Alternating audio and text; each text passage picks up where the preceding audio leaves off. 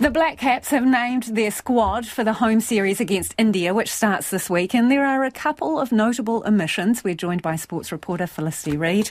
Okay, who is missing from the T20 and ODI series, and who is back?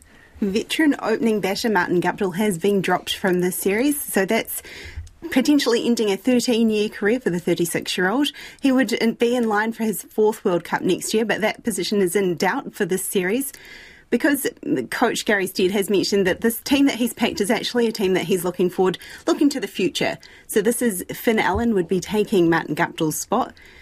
Again, this is somebody who we saw at the World Cup T20 competition in Australia recently.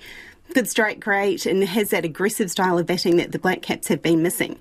But Gary Stead has mentioned that just because Martin Guptill isn't in this series doesn't mean he's necessarily not going to make it to the World Cup in India next year.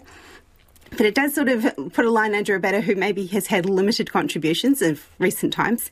He missing out on this series. He does just miss out on making 200 international appearances for New Zealand. So he's been around a while, and he's like the third highest scorer in the ODI format. So and New Zealand's highest scorer in the T20 format. So he has been somebody who has made a contribution and is, I guess, still in New Zealand cricket's mind. But they are very much looking forward to that future and who they can bring through next. Another big name that's missing is Trent Boult. This is a bowler, a different situation. Trent Boult stepped away from his national contract with New Zealand a couple of months ago, wanting to spend a bit more time with the family and sort of have a few more options about when he made himself available. He was apparently available for the series, but Gary Stead said that they were putting priority on players who did have those central or domestic contracts.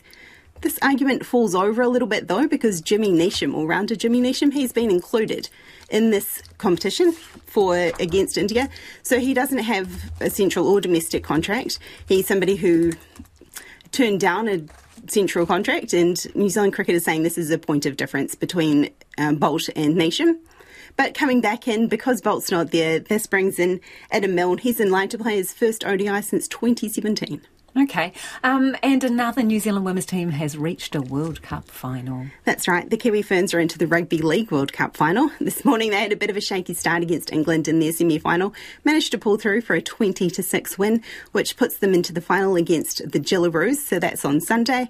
This Jillaroos side has been quite dominant. They've kept three teams to zero points and have scored 250 of their own. So they're on a bit of a roll. So the uh, New Zealand coach is saying that the Jillaroos are the favourites, hot favourites, but we're going to have to get up quite early in the morning, quarter past two Sunday morning, to figure oh, out if he's right. producer will be up there at two o'clock with the popcorn and a coffee, probably. yeah, but it is quite a quick turnaround. Five days for them between the semi final and their final. This is one of these strange double header situations, so which means that they have to play before the men's final for their World Cup.